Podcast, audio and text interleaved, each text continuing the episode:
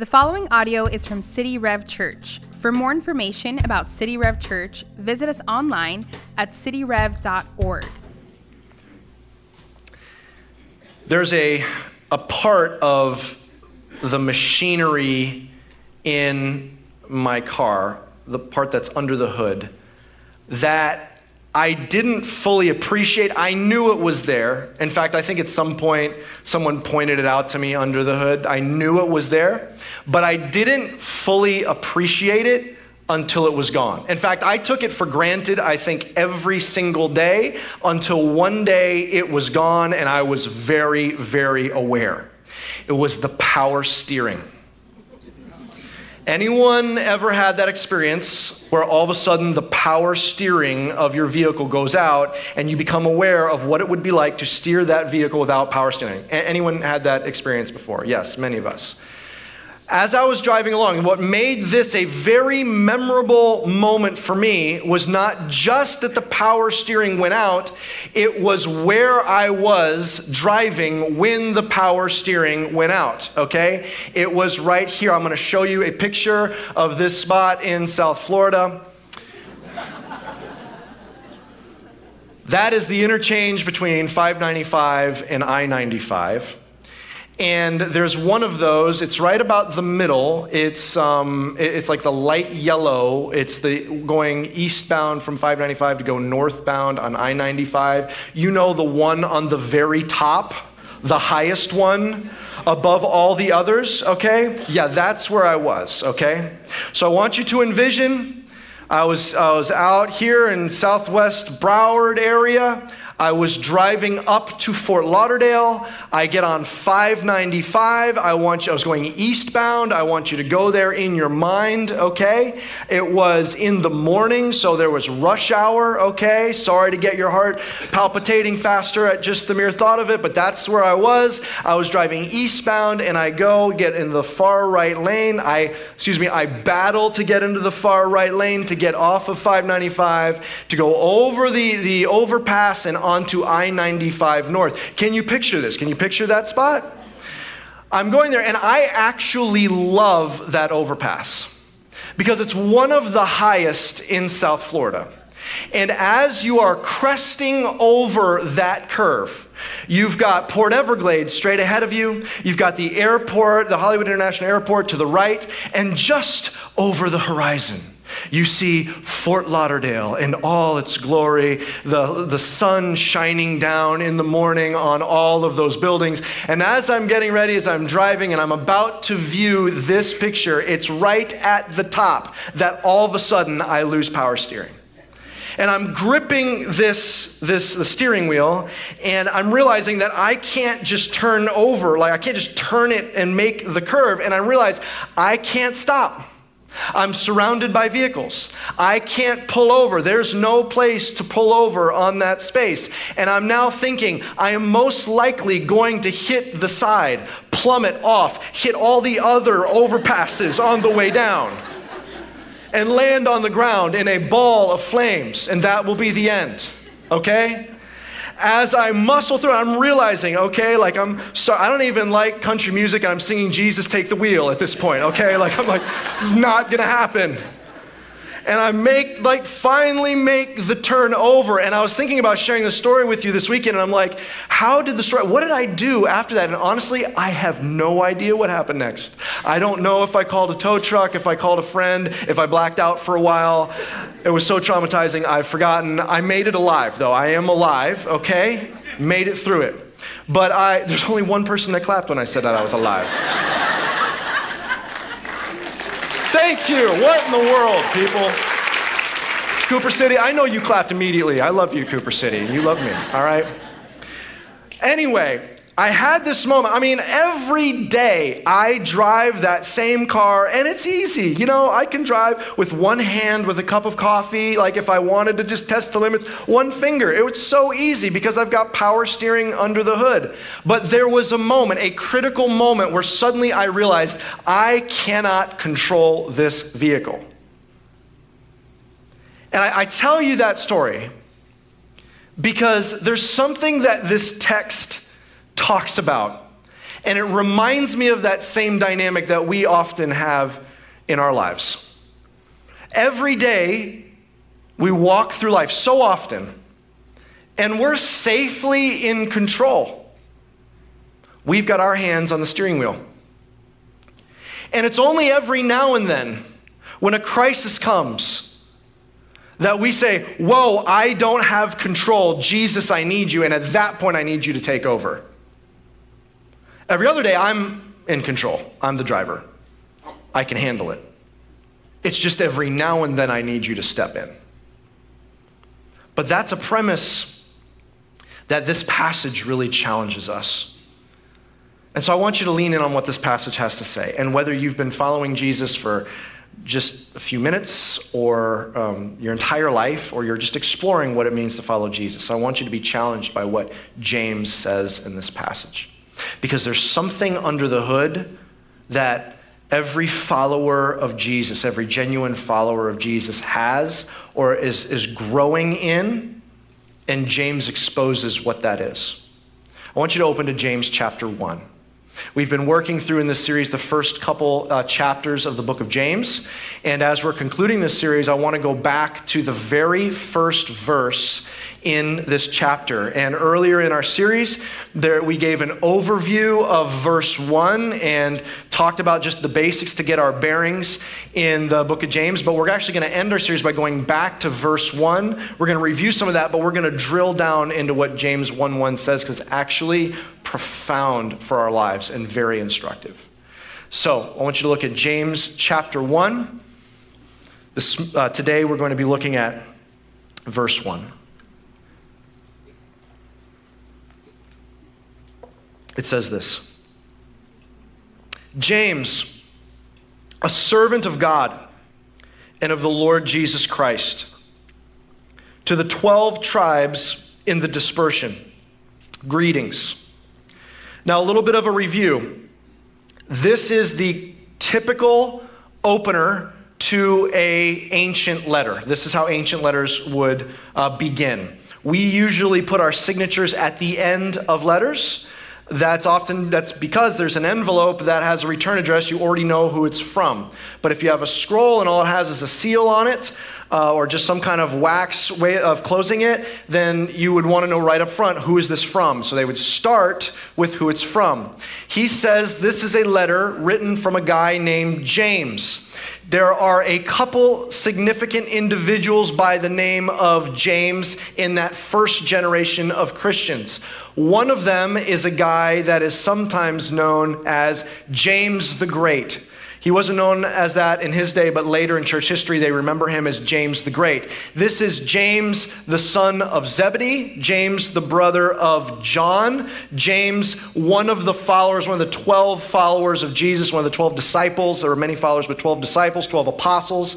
And he was that James the Great was um, part of that inner circle. Jesus had his, had his followers, the 12, and then he had this inner circle of Peter, James, and John. So he's remembered as James the Great. He followed Jesus through his entire ministry.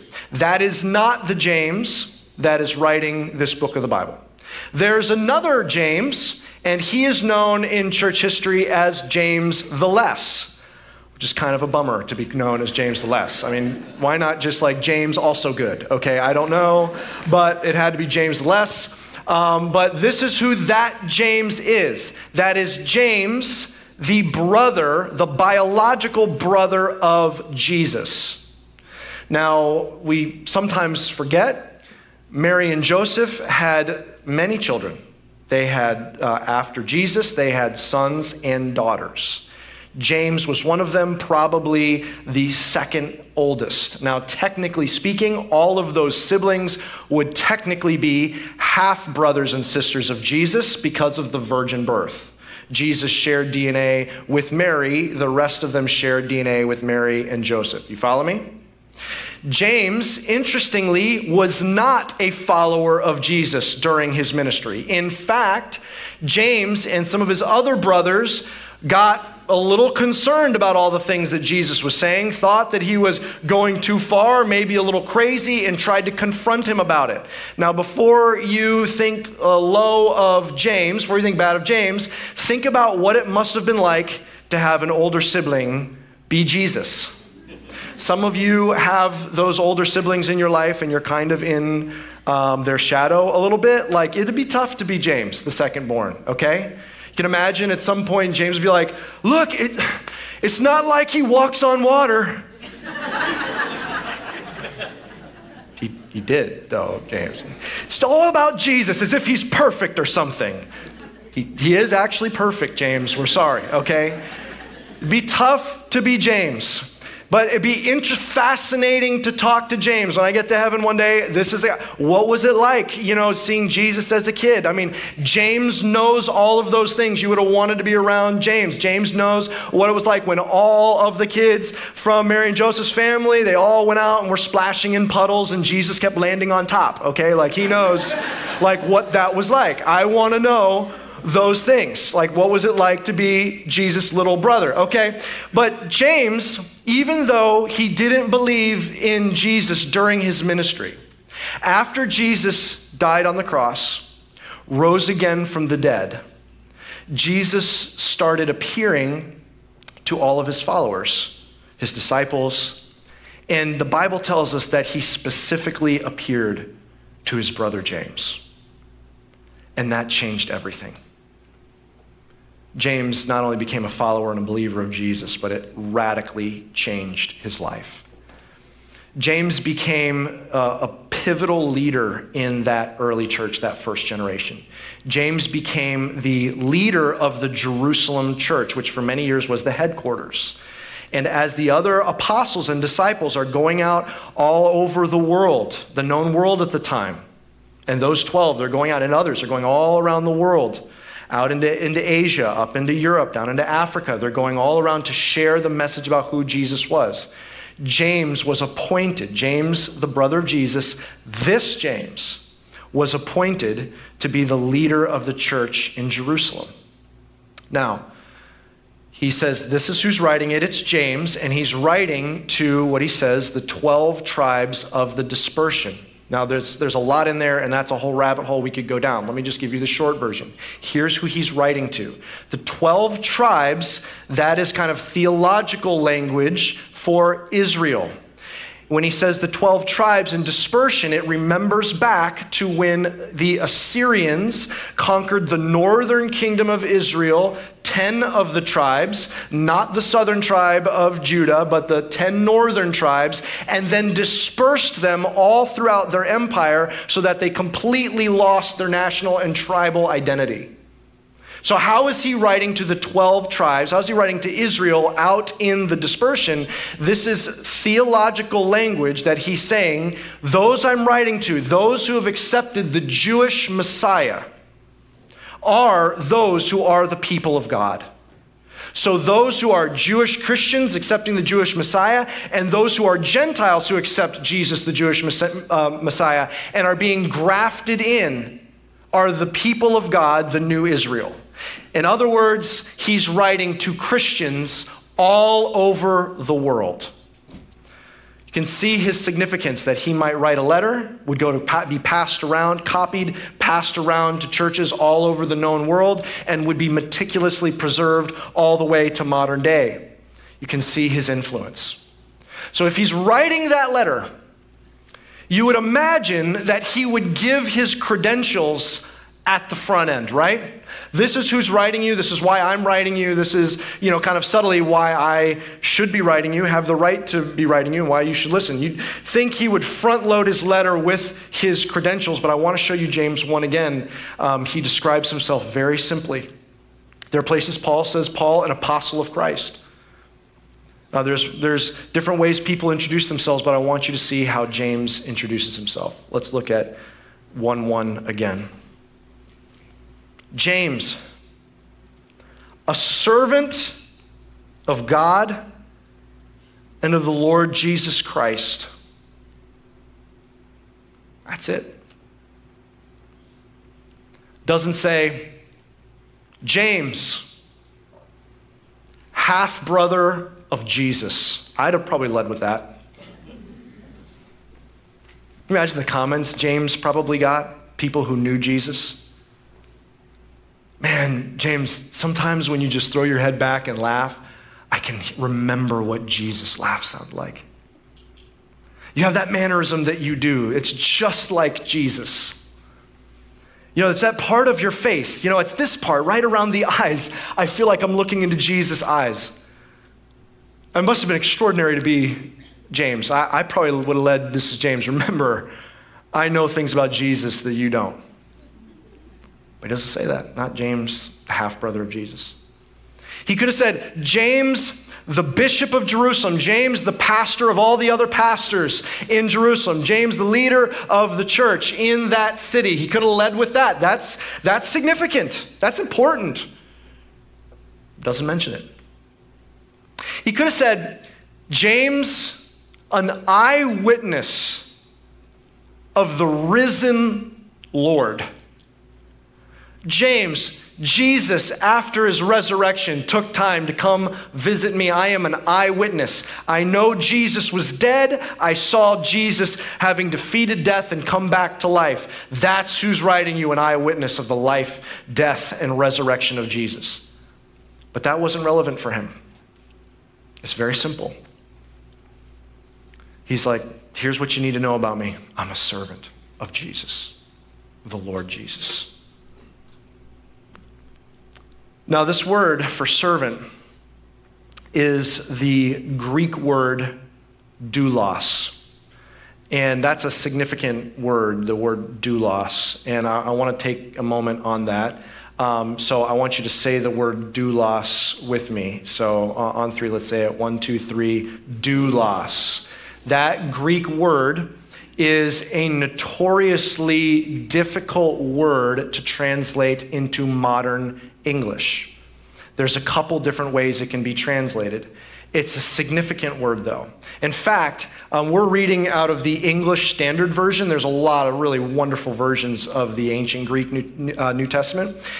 We are reading out of the English Standard Version typically on Sundays, and in the preface of the entire English Standard Version, the translation team includes an entire paragraph on this word. They identify a couple Greek words that are challenging to interpret but important, and they talk about why they picked what they did to translate that as. Doulos is one of them. You can go back later and look if you have an ESV in the preface and read it. Um, doulos can be translated a couple different ways. Now, why am I telling you this? Am I just nerding out on you about Greek translation? No. Okay, maybe a little bit bit, but mainly this is actually a significant word, and I want to tell you why.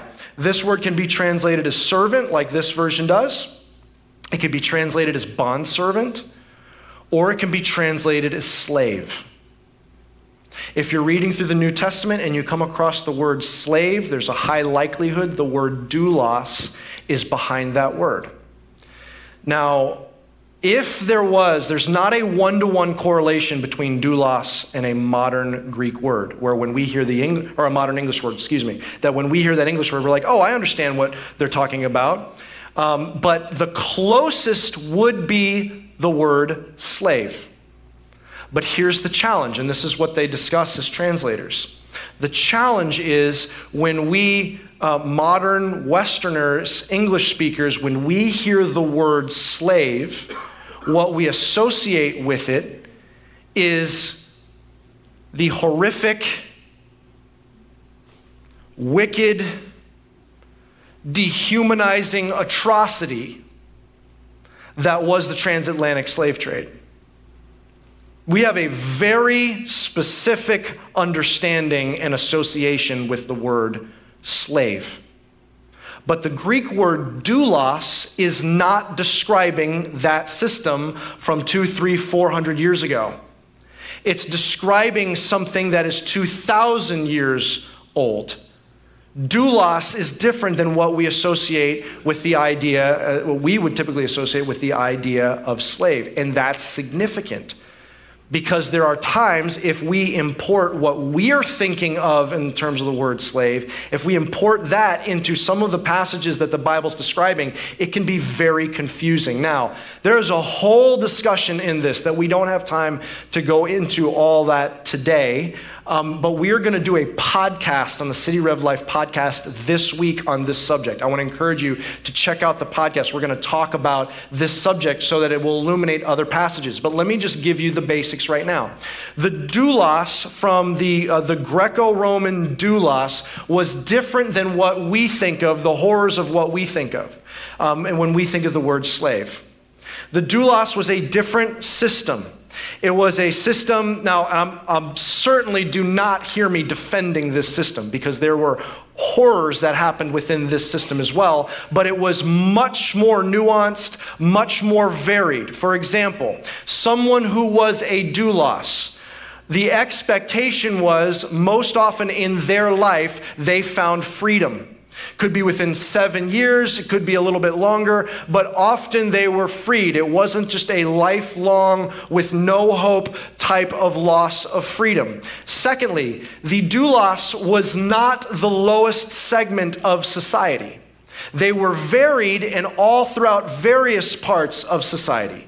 There were some civic leaders that were a doulos. There were doctors and physicians that were, do, that were considered a doulos. There were administrators. There were all different types of people all throughout that strata. A doulos could own their own property, they could save up money, and many, when they found their freedom, they would stay in a business relationship with the person that was their Lord or their master and they a doulos many many people and this would be that segment of bondservant many many people would actually surrender their freedom enter into that doulos contract surrender their freedom for a period of years like seven years as a way to get further up in society. In fact it wasn't uh, it was encouraged to educate a doulos it was not uncommon for a household to educate a doulos beyond their own education. And so many people would surrender their freedom, enter into that doulos relationship so that they could get a stable, steady job, get training, and enter into a higher part of society. Now, again, this was not a uh, this was not all a good system for sure, but it's historically mature to approach not reading our culture and our thoughts into a text, but to pause, put that on the shelf, and to hear the cultural context that the Bible is speaking out of and into. More on that in the podcast this week. But here's what you need to realize that James is saying. When he calls himself a servant, he's not describing himself like a butler. This is not like a cook, a maid, a valet. This is not like that. It's not a chauffeur, a driver. It's not like that. He's describing, he says, I'm a doulos of Jesus. I have surrendered my freedom to Jesus. He is, and then he calls him, He is my Lord. I have given all of my freedom over to him man, obviously something dramatic has happened for James, the half brother of Jesus. You don't say that about a sibling. You don't say that about a rabbi. You don't say that about a prophet or a teacher. He says here, I am, I am a doulos of God and Jesus Christ, my Lord. Jesus is his God and his Lord, and he has surrendered his freedom to Jesus. What's under the hood of a follower of Jesus? According to James, if you're a follower of Jesus, you're a doulos. That was all that he bothered to describe about himself. It's like the essence of who I am is I'm a doulos of Jesus. The essence of who I am is someone who's given the freedom over to Jesus. The, the most important thing you could know about me. The thing, if there's any influence I have, it's because I'm a servant of Jesus. That is the essence of who he is. And the challenge of surrendering all control to Jesus, as surrendering as being a, a servant, a bondservant, a slave, to be a doulos to Jesus, the challenge is surrendering freedom and control. This is another of the crazy paradoxes of the kingdom of God that Jesus came to establish. Let me put it another way. This is another one of the crazy paradoxes of realizing that Jesus is the king and making Jesus the king of our lives. This is the paradox. What are some of the other ones that he said? Jesus said it like this He said, If you want to be the greatest, be the servant. It's a paradox. He said, if you really want to find your life, you have to lose it. Surrender it to me. He says, in other words, if you really want to find freedom, the scripture says, it is for freedom that Christ has set you free. If you want to find freedom, truly live a life free. The incredible paradox is you surrender that freedom to King Jesus. It's we take our lives and we surrender the control of our life. Now, control is an interesting thing because we associate control with a particular type of personality. There's what we would often describe as controlling personalities. Now, before you elbow your spouse sitting next to you, okay, before you do that, the interesting thing about control is it's not limited to one type of personality. Control is an instinct and reflex that every single human has.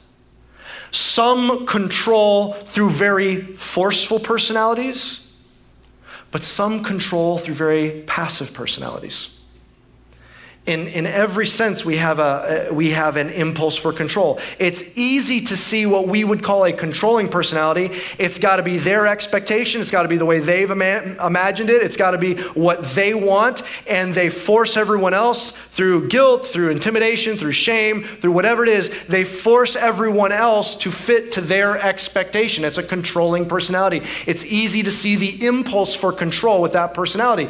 But there is another impulse for personality through very passive personality because maybe the number one thing that personality wants is peace. And so there may be times that they should step up and defend someone.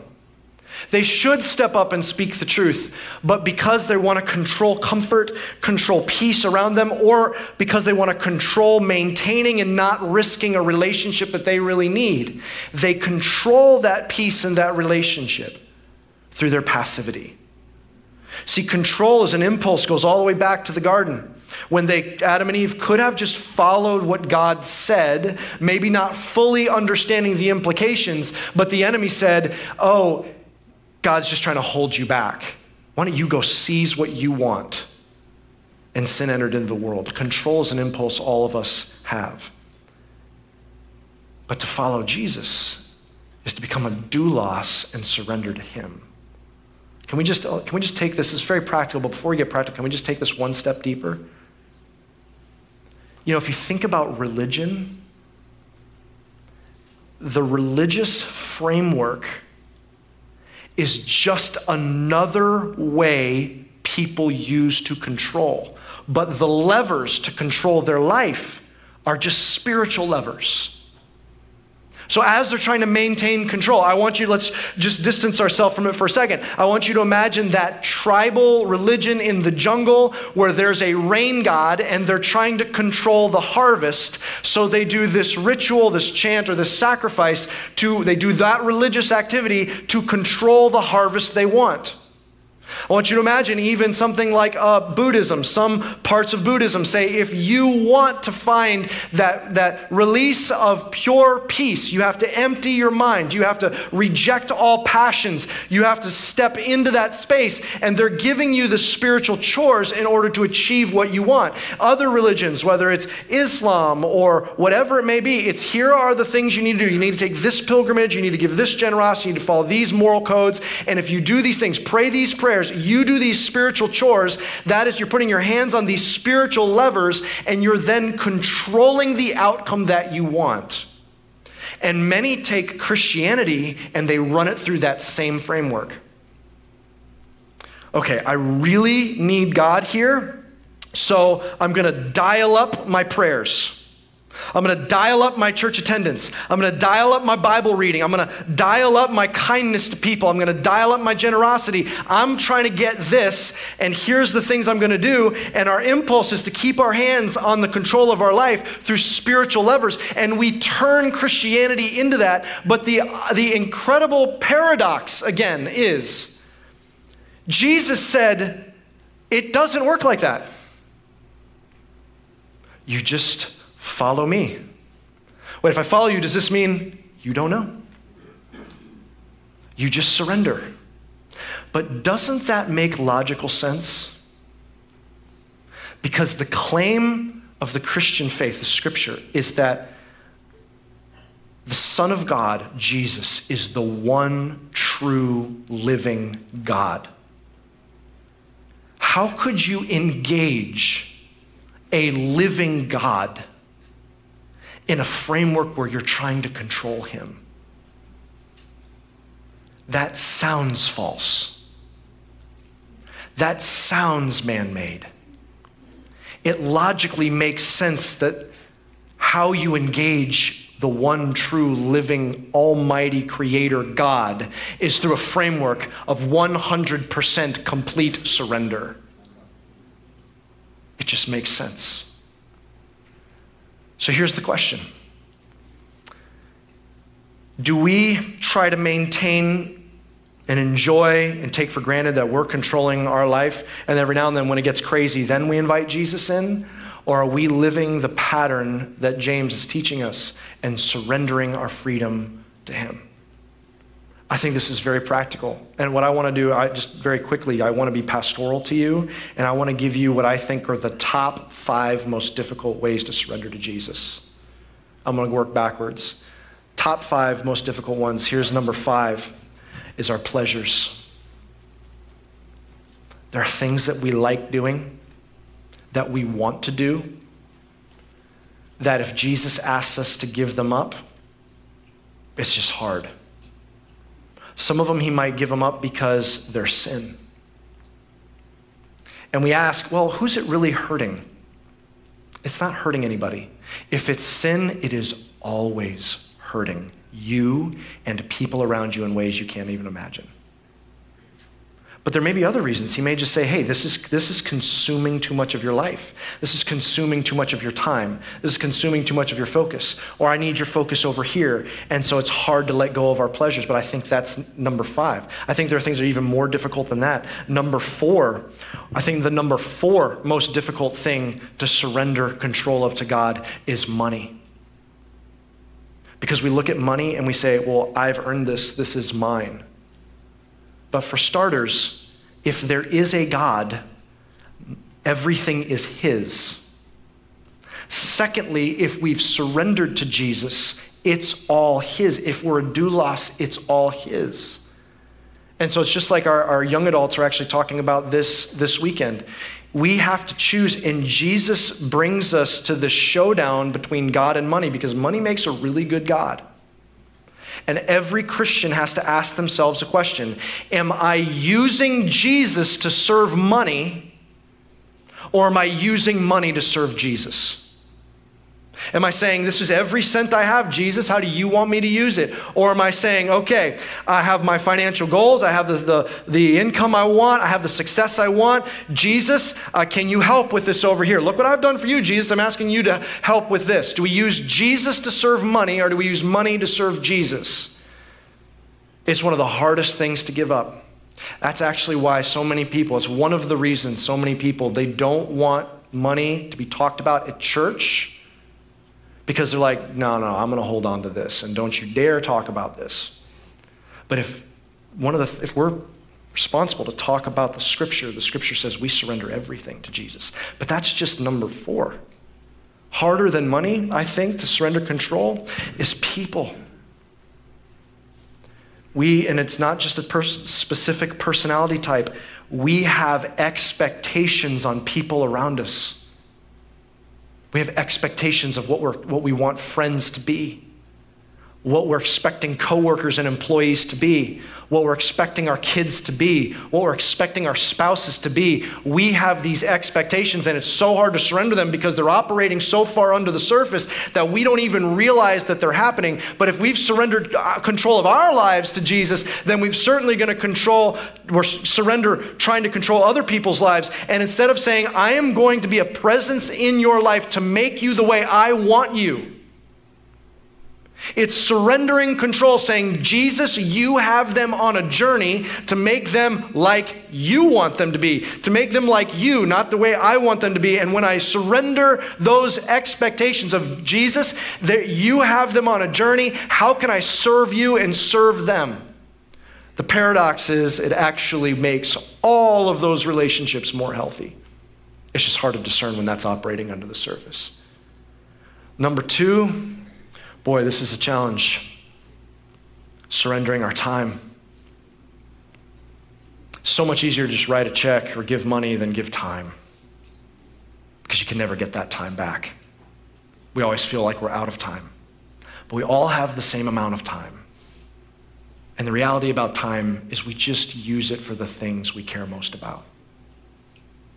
And we always think we don't have enough time to give back to Jesus in one way or another, whether it's time worshiping Him, time serving Him, or just responding to the interruptions He's brought into our day or into our life. That He says, Hey, I know you plan to do this, but how about you stop and deal with this right now?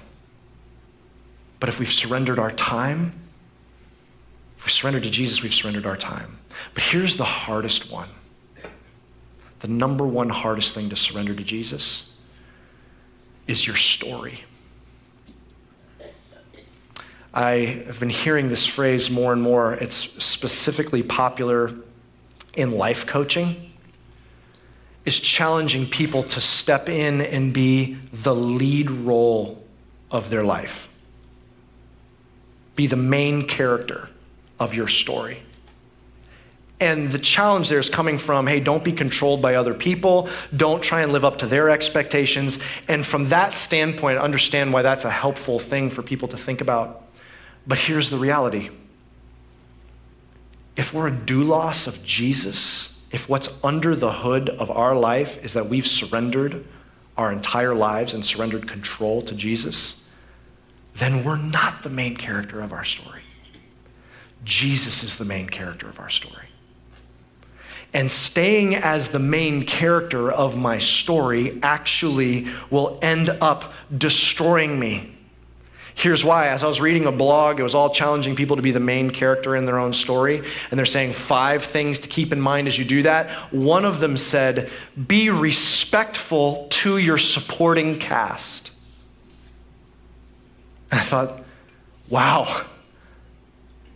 Inevitably, if I'm the main character of my own story, that means everybody else in my life is a supporting cast. And here's what that means that means I don't even realize I'm looking at my friends as the supporting cast of my life. That's not a good person to be a friend to. That doesn't make for healthy friendships. That means that when I go to small group, I'm looking at my group, your support, the supporting cast for my life. So when I don't need you, I'm not going to show up. That's not the recipe for a healthy small group. That means my kids, as much as I love them, as much as I'm cheering for them, they are a reflection of me because they're supporting cast. I'm the main character. That's not a healthy relationship, parent to child. That means my spouse, I have a, a story I'm living out. I'm the main character, and my spouse is a supporting role. That's not a recipe for a healthy marriage. So, what's the solution? Jesus is the main character of your life our lives. We live to make Jesus known. We live and serve him. And we, we surrender the expectations of our life because this wrecks, this, this last one wrecks so many people's faith because they have this expectation of what they're expecting their life to be, what they want their life to be. And as they're going along, when their expectations, wait, God, this is not what I expected. This is not what I planned. This was not my dream. How come you let this happen? It's because they've been holding on to their plan for their story, their expectation of how they would write their story, and Jesus is messing it up. Rather than saying, It's your story I care about. Christian, can I challenge you to spend more time thinking and praying and praising the story of Jesus than even what's happening in your own story? Jesus is the main character of your story. You say, well, look, what's your, I mean, those five things, those are like, that's a lot. How far do you take this? I mean, maybe I'll dial it up a little bit, but this is kind of an all or nothing thing that you're describing. How far should we take it? Well, let me tell you how far James did, this author here. This is how far James took it. A few years, many years later, after Jesus went back to heaven, this, in Jerusalem, the same group of leaders, the same group that had killed Jesus. They were tired of this of Christianity being spread, this worship of Jesus spreading, and they said if we can take their leader and get rid of him, then we'll help squelch what's happening here in Jerusalem. And they took this James and they took him right during, according to multiple historical accounts, they took him to the top pinnacle of the temple, the highest point in the temple. So all around Jerusalem, you could see him. And they put him right on the edge. And they said to him, James, tell them, tell them that Jesus is not the way. He knew what they were capable of. And he stood there right on the corner. And it was an opportunity to save himself, justify himself, preserve himself. And you know what he took that opportunity? He preached down to the people of Jerusalem who Jesus was as the way, the truth, and the life, the only Savior and promised Messiah. And you know what they did? Pushed him off. And he fell crashing onto the ground. They mobbed his body and they stoned and clubbed him to death. That's how far James took it. How could, man, how could James took it, take it that far? Christian, because that's what Jesus did for you. He took the cross, despising its shame to pay for your sin and provide a way for you to be saved for eternity. That's what Jesus did for you. And if we're following in his footsteps, bearing his name, it is our joy to give this life back to him in anticipation to spending eternity with him. Can I challenge you? Where is the Holy Spirit nudging you to surrender control? Don't leave here without surrendering even more deeply to a Savior who loves you more than you can imagine. Make him your Lord. Let me lead us in a prayer. Would you bow your head and close your eyes?